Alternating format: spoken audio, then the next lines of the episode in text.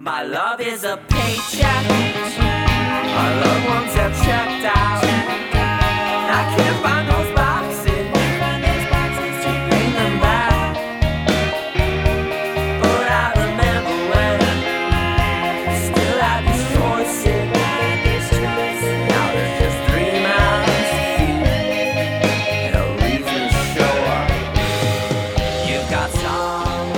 Thank you for joining us for our eighth segment of I Art New York on Radio Free Brooklyn. The intro music that we've been listening to is called Act Casually by the band More Than Skies from their latest album, Everyone is a Loaded Gun. I Art New York is a talk show that brings you interviews with individuals who choose their career paths in the arts, such as curators, critics, and artists, and like on today's program, where we also explore current exhibitions and events in and around New York. Today, we'll be discussing the Whitney Biennial that is currently on view through September 22nd. iArt New York is brought to you by Radio Free Brooklyn and your hosts, Isabella Gola and myself, Rebecca Major. I'm a visual artist studying master's in art history at Hunter College and a curatorial intern at the Jewish Museum. And Isabella is a visual artist, independent curator, and works at the Polish Cultural Institute, New York, as head of programming of visual arts and design. So, for our today's program, the Whitney Biennial is the longest running exhibition in the country and was inaugurated in 1932 by the museum's founder, Gertrude Vanderbilt Whitney. The biennial's mission is to chart the latest developments in American art, and we're excited today to try to unpack this large and important exhibition. I say important because the Whitney Biennial has a long legacy, as I mentioned, and has become practically an institution in its own right. The visibility that artists garner by inclusion in it creates a special platform and validation of their work. This year is the 79th edition and includes the work of 75 artists and collectives working in painting, sculpture, installation, film and video, photography, performance, and sound. In this year's edition, the curatorial choices by the co-curatorial team of Rujeko Hockley and Jane Panetta reveals statements of resistance with an emphasis on history and sort through divisive national, political, and social issues. Loosely speaking, themes in the exhibition circulate around issues of identity, representation, history, economics, class, as well as a critique on Western hegemony. The biennial spans several floors, outside terraces, and features film and performance programs. So let's begin by maybe discussing the co curatorial team. which is the first time in over a decade that the curatorial team for this biennial has been totally internal, coming from the Whitney Museum staff as opposed to uh, guest curators. Right. Ruheko Hockley, who actually had a baby in the middle of the final stage of the production uh, early this year, she joined the museum in March 2017 from the Brooklyn Museum, where she was an assisting curator of contemporary art.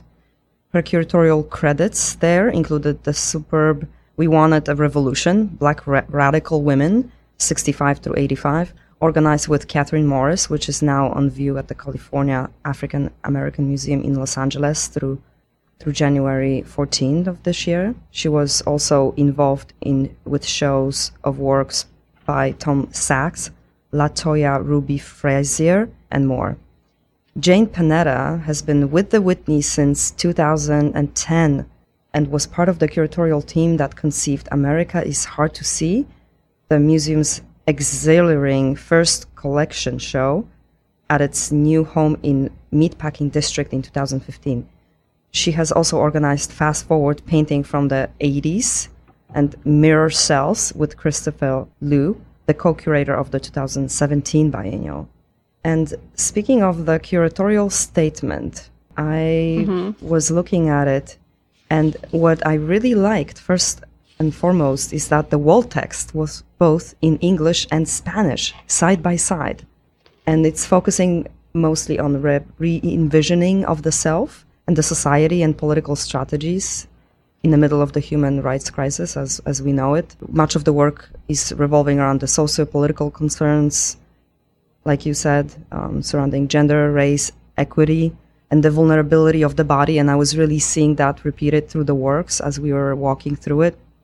And there was also less emphasis on the digital, on the n- new media, in favor of the physicality and materiality and the uh, the process, the artist's hand, and the individualization of, of the artist in the intensity of the process. And the main thread, the mining of the history to reimagine the present or future. And I, I really wonder like what, what was your take on that? I thought that we are in Yeah. a form of a ground zero right now. How the future can be reimagined from this place. It- yeah. Um, this exhibition was apparently more inclusive than past in regards to the artists' diversity. Some of the artists were born abroad, such as Africa, Asia, Europe, Canada. Um, and it was also a very young show where three quarters of the participating artists were under 40 years of age.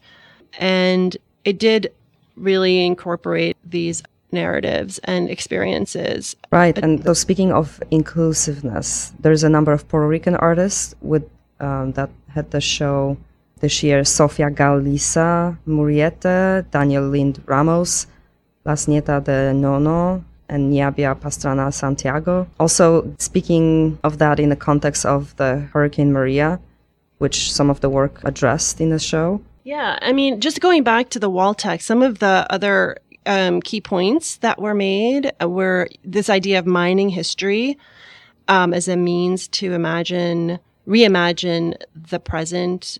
It says here, quote, a profound consideration of race, gender, and equity and explorations of the vulnerability of the body. It goes on to say many of the artists included emphasize the physicality of their materials and it continues an emphasis on the artist's hand suggests a rejection of the digital and the related slick packaged presentation of the self in favor of the more individualized and idiosyncratic work. And it concludes that fundamental to the Whitney's identity is its openness to dialogue and the controversies that have occurred here and across the country became a productive lens.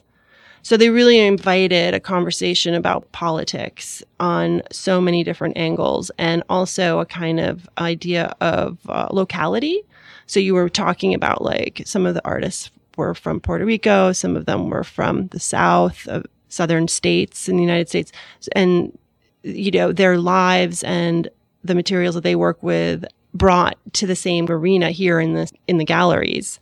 So it's kind of like also talking about local issues that are pertinent to those individuals and their experiences. Right. And one of the themes that I was tracing was like this idea of Americanness. What does it mean to be the American?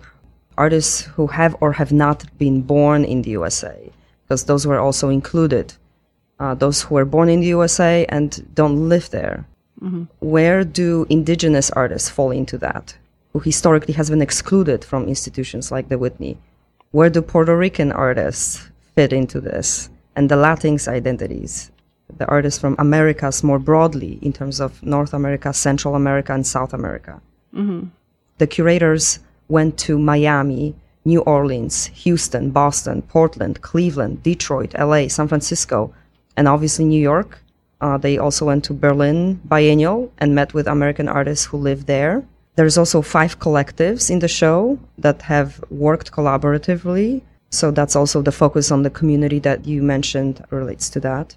But coming back to this theme of Americanness, I was thinking about Eddie Arroyo, who was born in Miami and now living in Havana. The subject of his painting, which is Haiti, the history which is inscribed in the Miami Little Haiti, where he lives and works.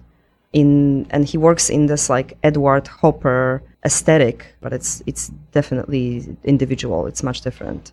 And the main subject I would say would be gentrification, like how Haitian community is pushed out by the middle-aged white people like the painting of the Café Creole with the mural of the French colonial military uniform. uh, Yeah. addressing the reckoning of the power. I thought that was a really strong example. Yeah, I thought that was a really beautiful work too. And it's so funny because they look really simple. And then this larger narrative unfolds, and you realize after some time spending time in front of them that they're actually a series of works and they really function as a whole. So, um, those series of three paintings probably would have very different meaning if they were separated from one another because what it shows is a progression of a neighborhood in transition and erasure really of a community through real estate interest and development and it depicts a corner restaurant with a mural that has special significance for Arroyo because it's a mural by this local artist named Serge Toussaint. And he was um, a local artist and professional sign painter. And he was very active in that community of Little Haiti in Miami. And as the paintings progress, you realize that that the business, the restaurant has closed down and it was boarded up. And then later in the next painting that it's actually the mural has been painted over and it's been whitewashed and this gentrification in effect. And then he also acknowledges that as an artist, what is his role in the history of gentrification? because as we all know now, like artists have often been used by real estate interests as a means for developing a, community and making it kind of user friendly for a mainstream, you know, more moneyed consumer base. And I think that the the link to Hopper is referencing Hopper's cafe painting and also a moody palette, um, empty of people. Although I don't think Hopper's works is really, it's actually very interested in figures and the psychology of people, but I could still see the why that reference was made, the the Hopper uh, reference and uh, comparison. Right, and you mentioned the new intimidating real estate development, which is which prevents sustaining small galleries, Yeah, small galleries which give exposure to emerging artists, and maintaining of artist studios. Actually, those are you know topics that touch us directly every day as artists, and that's uh, those are the the key issues that the curators have been looking at. Prices of studio spaces go up. Curators actually visited lots of artists in their homes, apartments, or borrowed studios in very in very temporary spaces. Mm-hmm. They said, and they also mentioned the student debt. If I can mm. talk a little bit about that, because it's also something that I'm affected by. The student debt in the United States, which is almost completely controlled by the federal government, is over one and a half trillion dollars, with half of it accumulated in the past decade from New York Times article by Kevin Carey from June of this year. Uh, people with federal loans who graduated in 2016 and 17 with an MFA degree in design and applied arts based on the study owed $100,252. That's that's a skyrocketing number. The Academy of Arts is expensive, charging over $1,000 per credit on average, with thousands more for materials, supplies, and fees. Um, MFA graduates earn only about $35,000 a year on average, and they borrow more than $85,000. The typical debt for an MFA graduate nationally is $45,000. As a result, many MFA students who graduated this season pay high debt levels uh, for study in fields that don't pay that well, as we all know. We both know. I mean, I- I, Yeah. know. I don't really understand it at all. You know, like why do we go to art school? I mean, I went to art school. You went to art school. Like, why did we do that? For passion, for passion. love. You know, I mean, we have very, a calling. We, We, must have a be calling. very optimistic people because I read an. Uh, I was listening to the news, and the, there's a medallion crisis, a taxi medallion crisis, and apparently, like the taxi medallions have plummeted in price, and those individuals, of which there are like many thousands. Who've paid enormous amounts of money. These are like, you know, usually immigrants and, you know, working class people. And they find their medallions now worth very much less than what they paid for it. And some of them have become suicidal. And there have been a ca- you know cases of suicide. So, um, and apparently it's this huge crisis, and the the medallion industry is petitioning for debt relief from like the state government, I guess, and it's in the billions of dollars, billions. So anyway, I guess there's parallels in the world that kind of parallel the crisis of uh, the, the artist's life um, and debt. But it's really an issue in America today. It is. And in releasing the college loan data, Education Secretary Betsy DeVos described it as part of the President Trump's executive order to address the student loan debt crisis. At the same time, the department is preparing to uproot the Obama administration's approach to the debt crisis by repealing regulations that cut college programs out of the federal financial aid systems if students don't earn enough money to pay their loans back.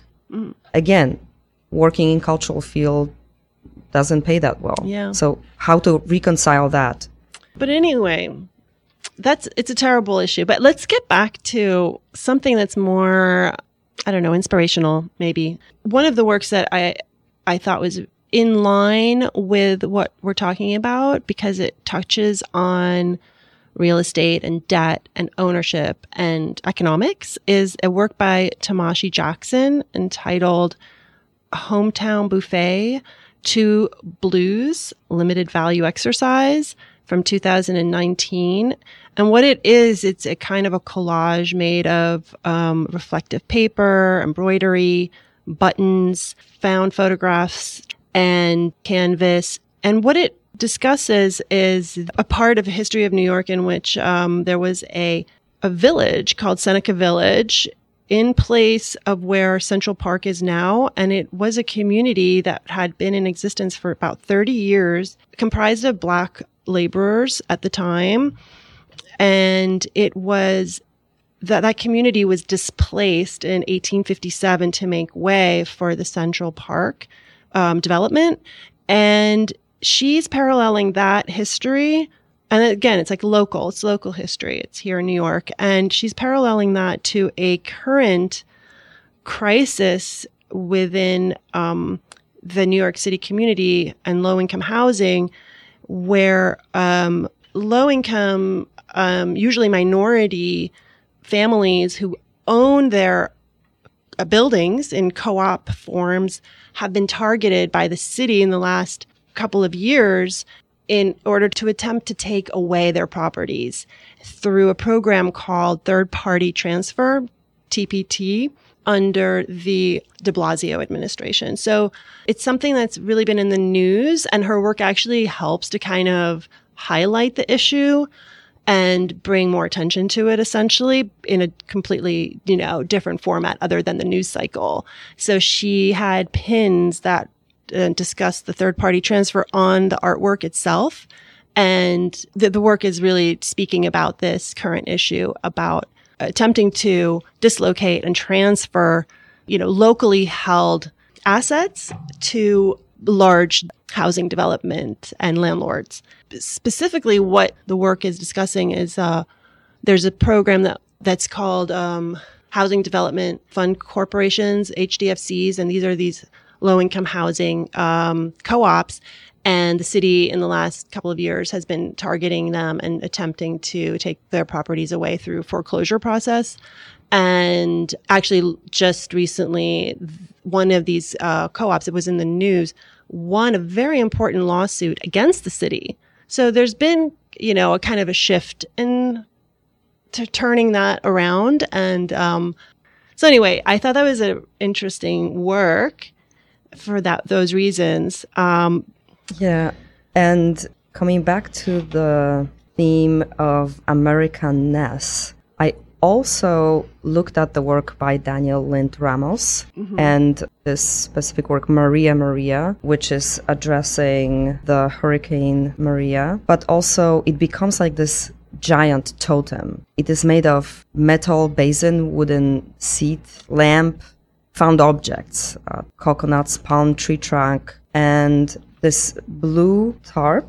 It was used to patch the buildings Yeah, that was a beautiful piece. And it's so interesting because that blue, it really is the same color blue that in art history has been used to portray uh, the Virgin Mary's shroud.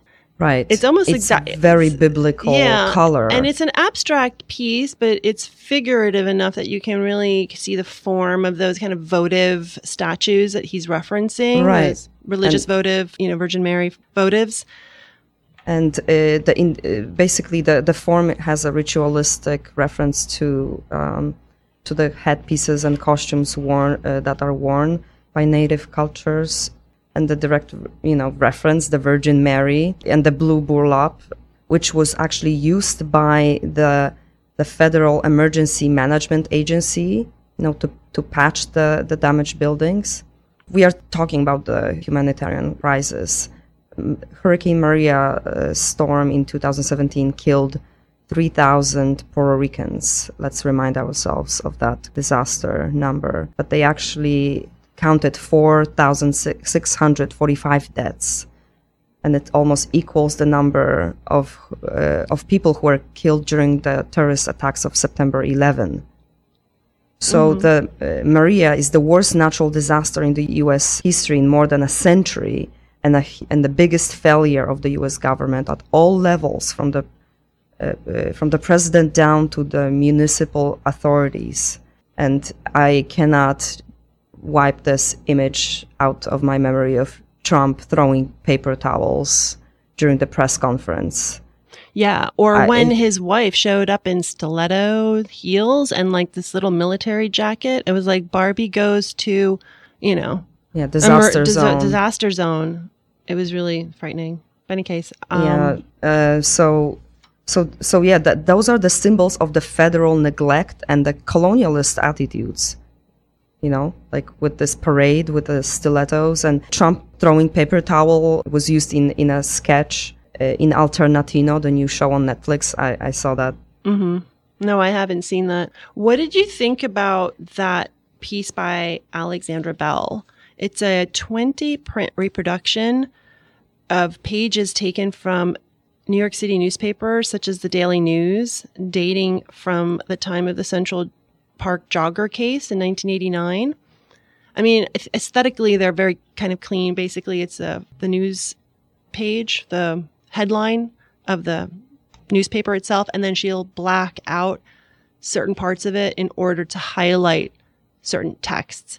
And basically, she covers the, the few months during which those five teenagers at the time were indicted and false confessions were coerced out of them, and then they were convicted. And it was like a whole media spectacle at the time. And what's interesting about that case is that, just to give a little background into that case, uh, basically it was a, a group of Black and Latino teenagers who were convicted and falsely imprisoned for assaulting and raping a white woman in Central Park. It turned out later that their testimony was coerced and that they were released after serving seven and 13 years. So four of the men served seven years and one of the men served 13 years. And eventually they were each given settlements totaling $41 million in 2014.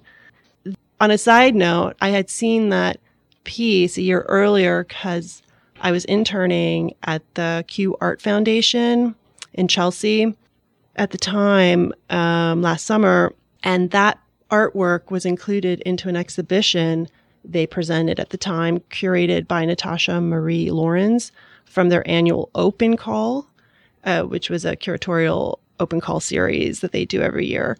And I wonder if somehow having that piece in that show and if it was seen by the curators, like, you know, who knows? But it was interesting to have seen that piece somewhere else a year earlier.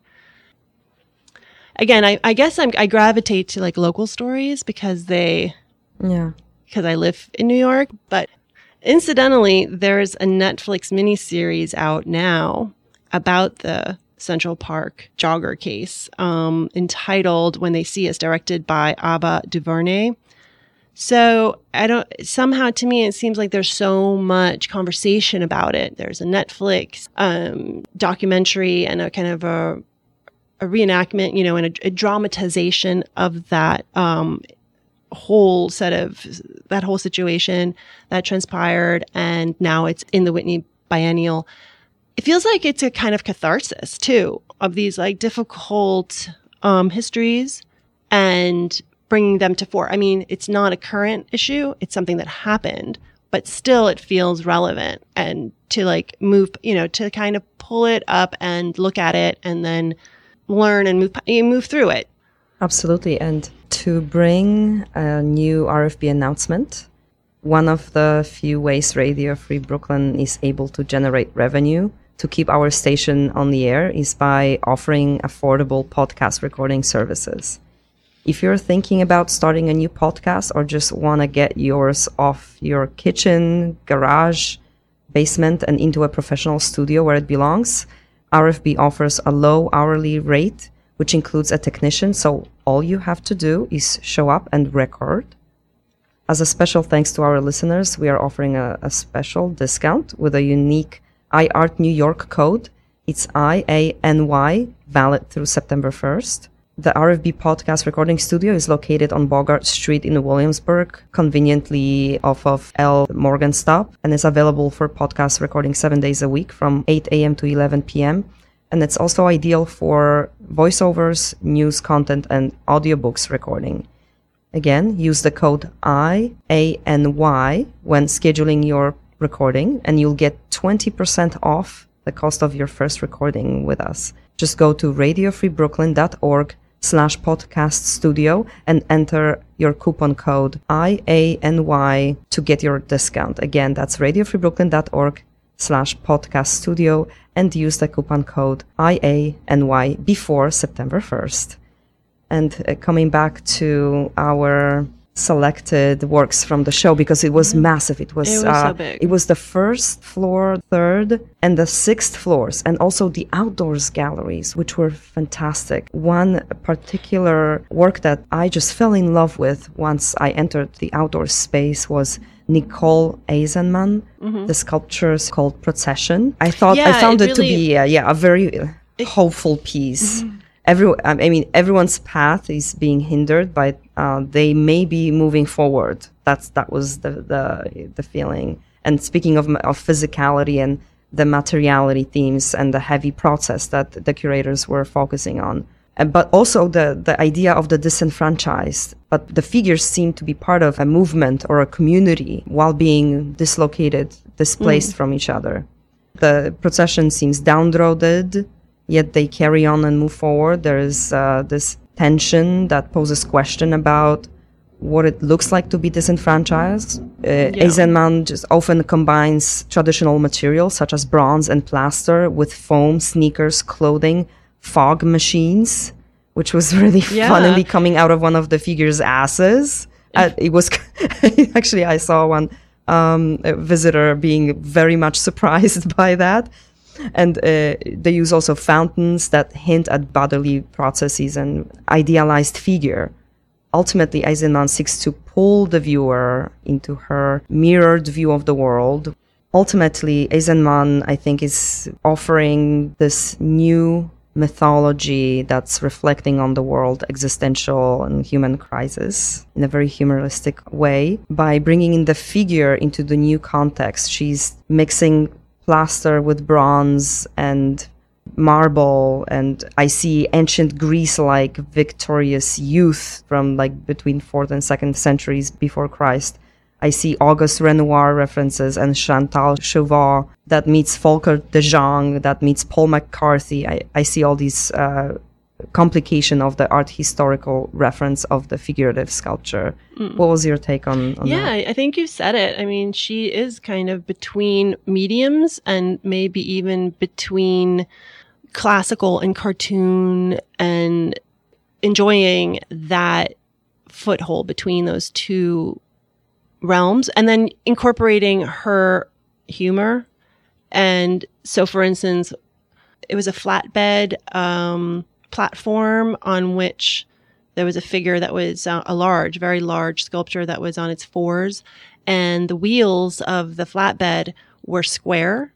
Um, so that's kind of funny. You know, it's a little bit, um, you know, very playing- slapsticky humor. slapstick, Very slapsticky but humor. also a little bit dark. You know, like yeah. and then there was a bumper sticker on the flatbed that said, if you don't like my art, screw you or something. Or, you know, like Yeah. bumper stickers will be a little bit off putting, like, you know, don't pass me on the left. It was something like that, but it was like, if you don't like my art, you know, shove Right. it. There were these moments of real humor, like the, um, it seemed to be like a cartoon style bald eagle that was laying on its back in a in some sort of box, chilling out, not passed out or dead, but like relaxing. And just these little moments, and you could walk through this environment of sculptures that were quite individual and also interacting with each other and find these little moments of uh, humor that she's trying to relate to you. And Right. um, Well, she's using all these different materials that we mentioned, and the high materials and the low uh, bronze with stainless steel, and then wood blocks and plaster and expanding foam styrofoam. and styrofoam all in one installation and they really balance each other. They play off of each other really well. That makes the tra- more traditional mediums seem very fresh and and uh, and the the you know the low materials elevated in a way. And yeah i have my highlights from the humor as well. One of my favorite um, humoristic moments was this oversized bronze figure that is at the head of the procession, majestically making the step forward, marching ahead of the line with the gum being stuck underneath his heel. Uh, once he's Yeah, uh, li- lifting that- it off, and and just thinking about all the failed monuments that were taken down, the dictators' monuments, you But know, I like Stalin that- and Lenin, that were taken down, and I thinking think of that, that speaks to this idea of procession, like the square wheels inhibit moving movement, forward. and then the gum on the back of the heel of that large monumental figure that's striving to move forward, he's being held back by the gum that's pulling him back. Right. So yeah. it's kind of this push and pull, this tension. Uh, But what about controversy? Because there were a lot of controversies surrounding um, this exhibition, not in any one piece of artwork, Absolutely. but in the in the respect that this year there were public protests in the lobby prior to the opening of the biennial concerning the museum's vice chair Warren B. Kanders, who runs the company Safariland based in Jacksonville, Florida, that produces tear gas, which had been used in all sorts of manner, including the U.S. Mexico border um, situation in which it was used to deter migrant asylum seekers. yeah, I, I thought that that was really strong work, yeah, uh, and work to- that uh, by Michael Ra- Rakowitz, who was eventually pulled out from the biennial, being affected by this protest, uh, by this scandal, you know, of the CEO of the weapons manufacturer, one of the biggest one in the world, the, the Safariland, being on the board, you know, of the of the museum.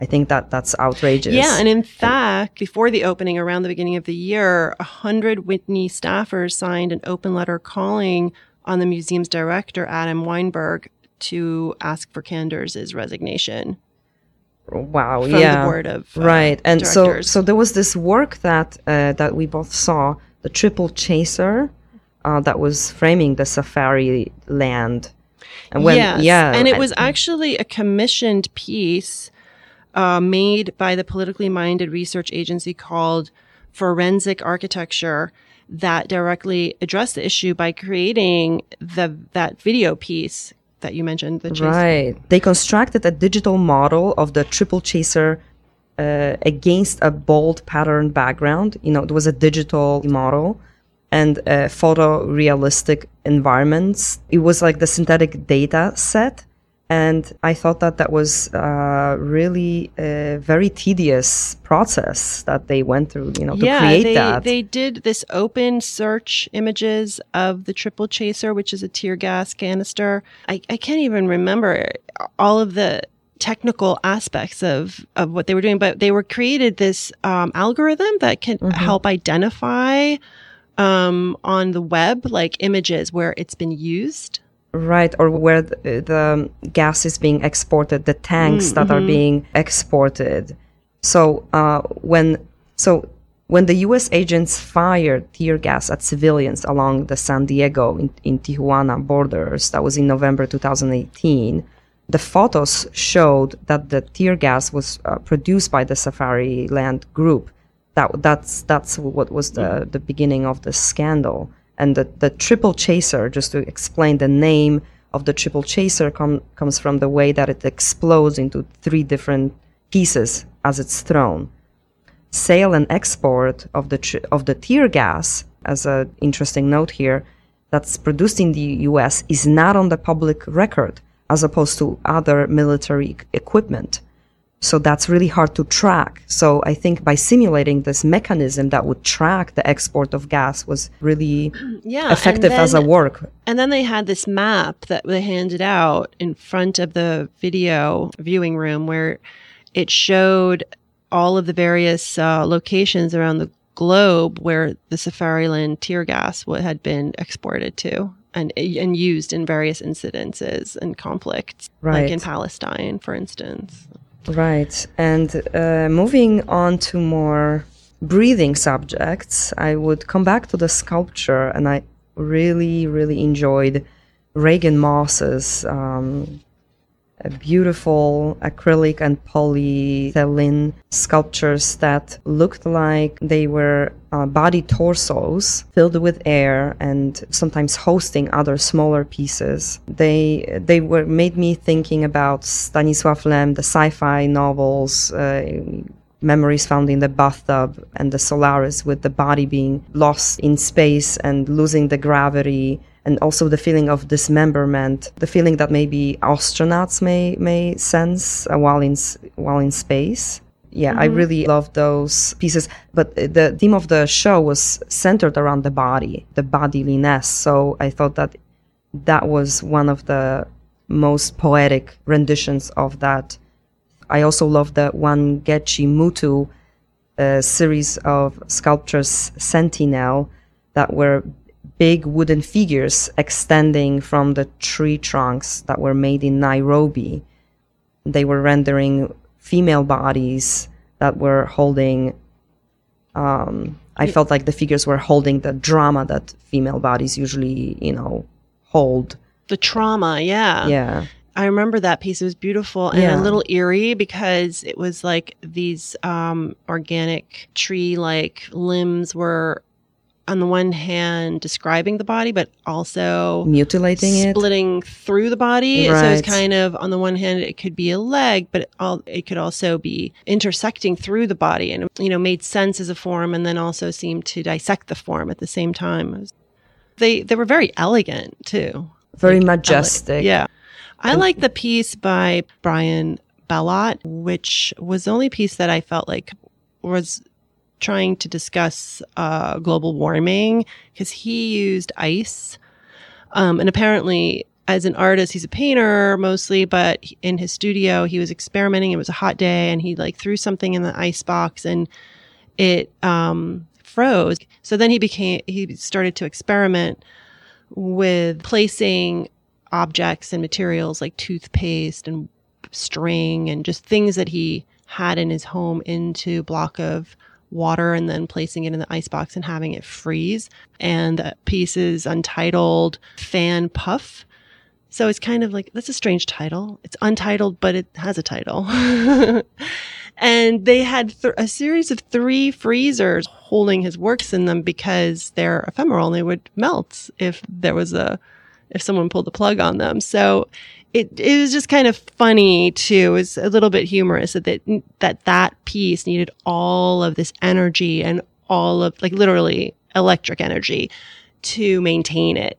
And it kind of spoke also about um, the art world and um, conservation and and stewardship of art and how once a piece of art enters the art market, all of the energy that it takes to preserve and um, maintain its value.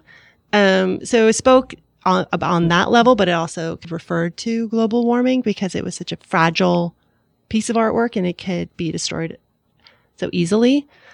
So yeah, that that work was definitely touching on the environmental issues, which Trump coming back to politics again because it's very it's a very political uh, biennial. That's one of environmental issues is one of the key issues that Trump is ignoring. And uh, while I'm mentioning this, this biennial is actually the first real post-Trump biennial. So like the post-traumatic, like PTSD biennial, because the previous one was planned before he was elected. So I think that's important. So that we have the work dealing with the racial and gender issues and gentrification and, and environment. And uh, I think all these issues really became magnified, you know, since Trump inauguration. And speaking of nationalism and national identity, one work that I really admired is by Kota Ezawa. And I also saw him at the Frieze Art Fair. And his new powerful video, the national anthem, uh, which was complemented by series of related watercolors. The video animates hand painted scenes of NFL players taking a knee during the performance of the US national anthem. It was a form of a protest against, you know, systemic racism and acts of police brutality inflicted on the people of color. The video itself was uh, a rasterized, jerky, uh, you know, animated frames shot on fixed position camera. It, it monumentalizes and privileges and ex- exaggerates the small movements of the facial expression of the players, the gestures, and through that uh, simplification, the existence, the human expression becomes magnified. I, I thought was a beautiful, um, uh, very simple but very beautiful animation. Mm-hmm. Yeah, and like that. um, yeah, and as the Whitney Museum curators have written, this this body of work encapsulates many issues that the artist has taken up over the years, including celebrity, race, violence, and politics, especially as they intersect in the media. So seeing the, these images stripped of all the bile projected on, like Kaepernick, uh, he, he never played again. Um, and with only the soft strains of the anthem as witness, the viewers are left with how extraordinarily brave this moment was. This is what Jerry Saltz commented. I really love that video. What did you think?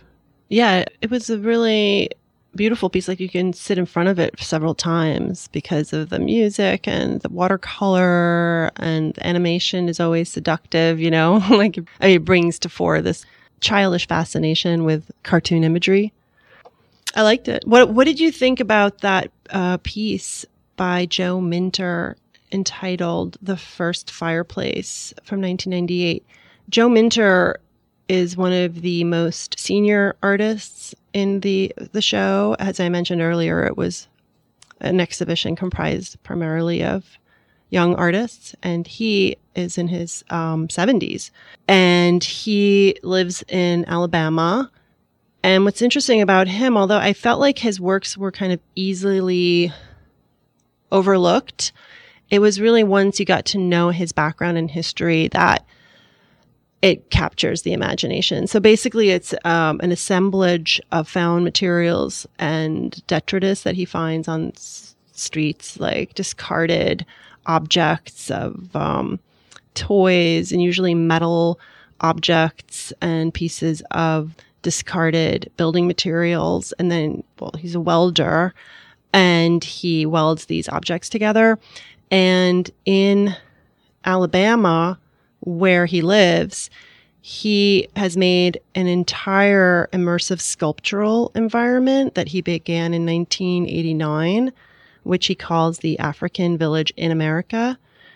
And it's basically, he just works out of his backyard and he's like one of these obsessive artists that can't stop making things. And it kind of grew into this so called village that he calls it. It's more like a garden, probably.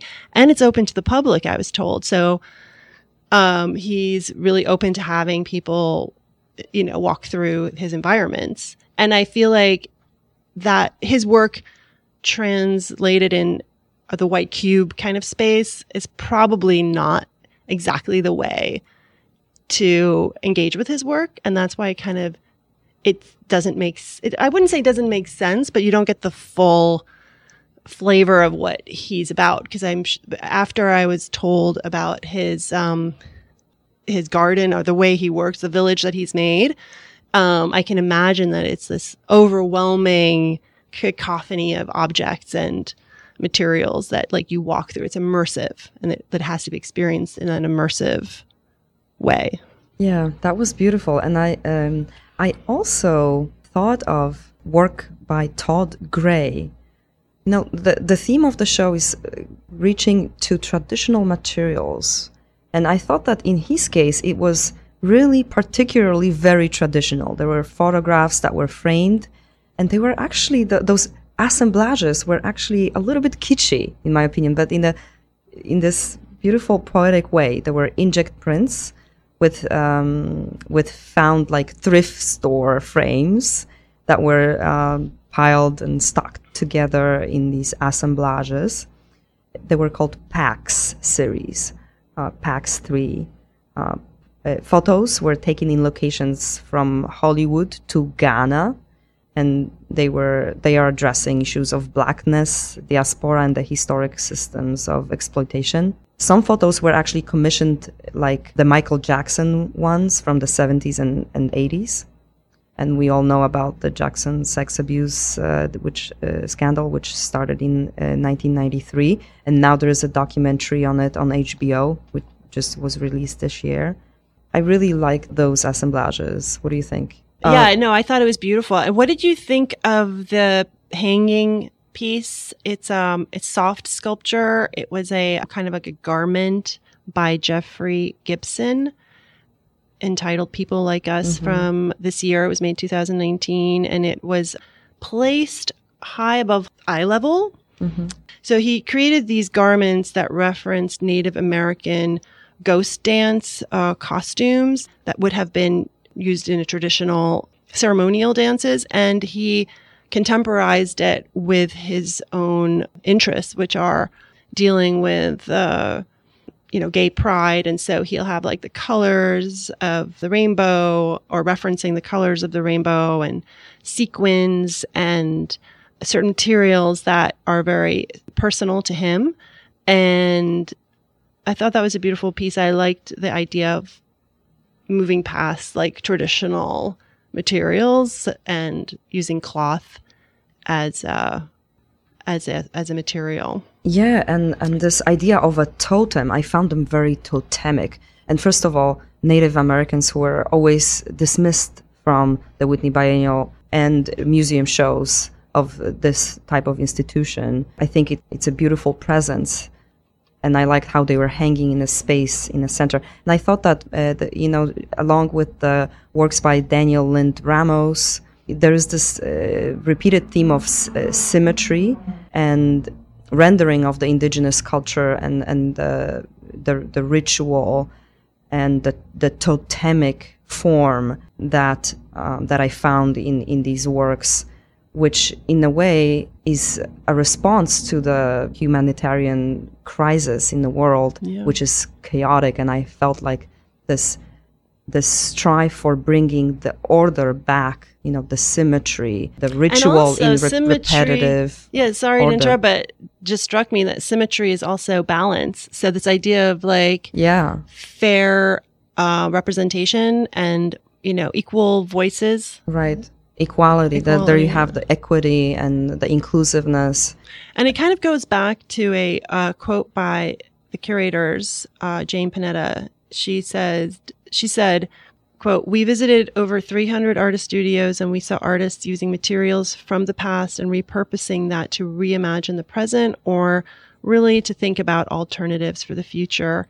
And Rujeko Hockley uh, said, quote, there's a lot of artists who are grappling with some of the most urgent and complicated issues of our time, our country, and of our place in the world. I mean, in this, in, in our conversation just today, we've only covered maybe one tenth of the show or a seventh of the show or something Yeah. like that. It was really, it's very large. You could go back two, three times. Yeah, and the curators also mentioned that they experience a lot of emotional responses during their, their visits.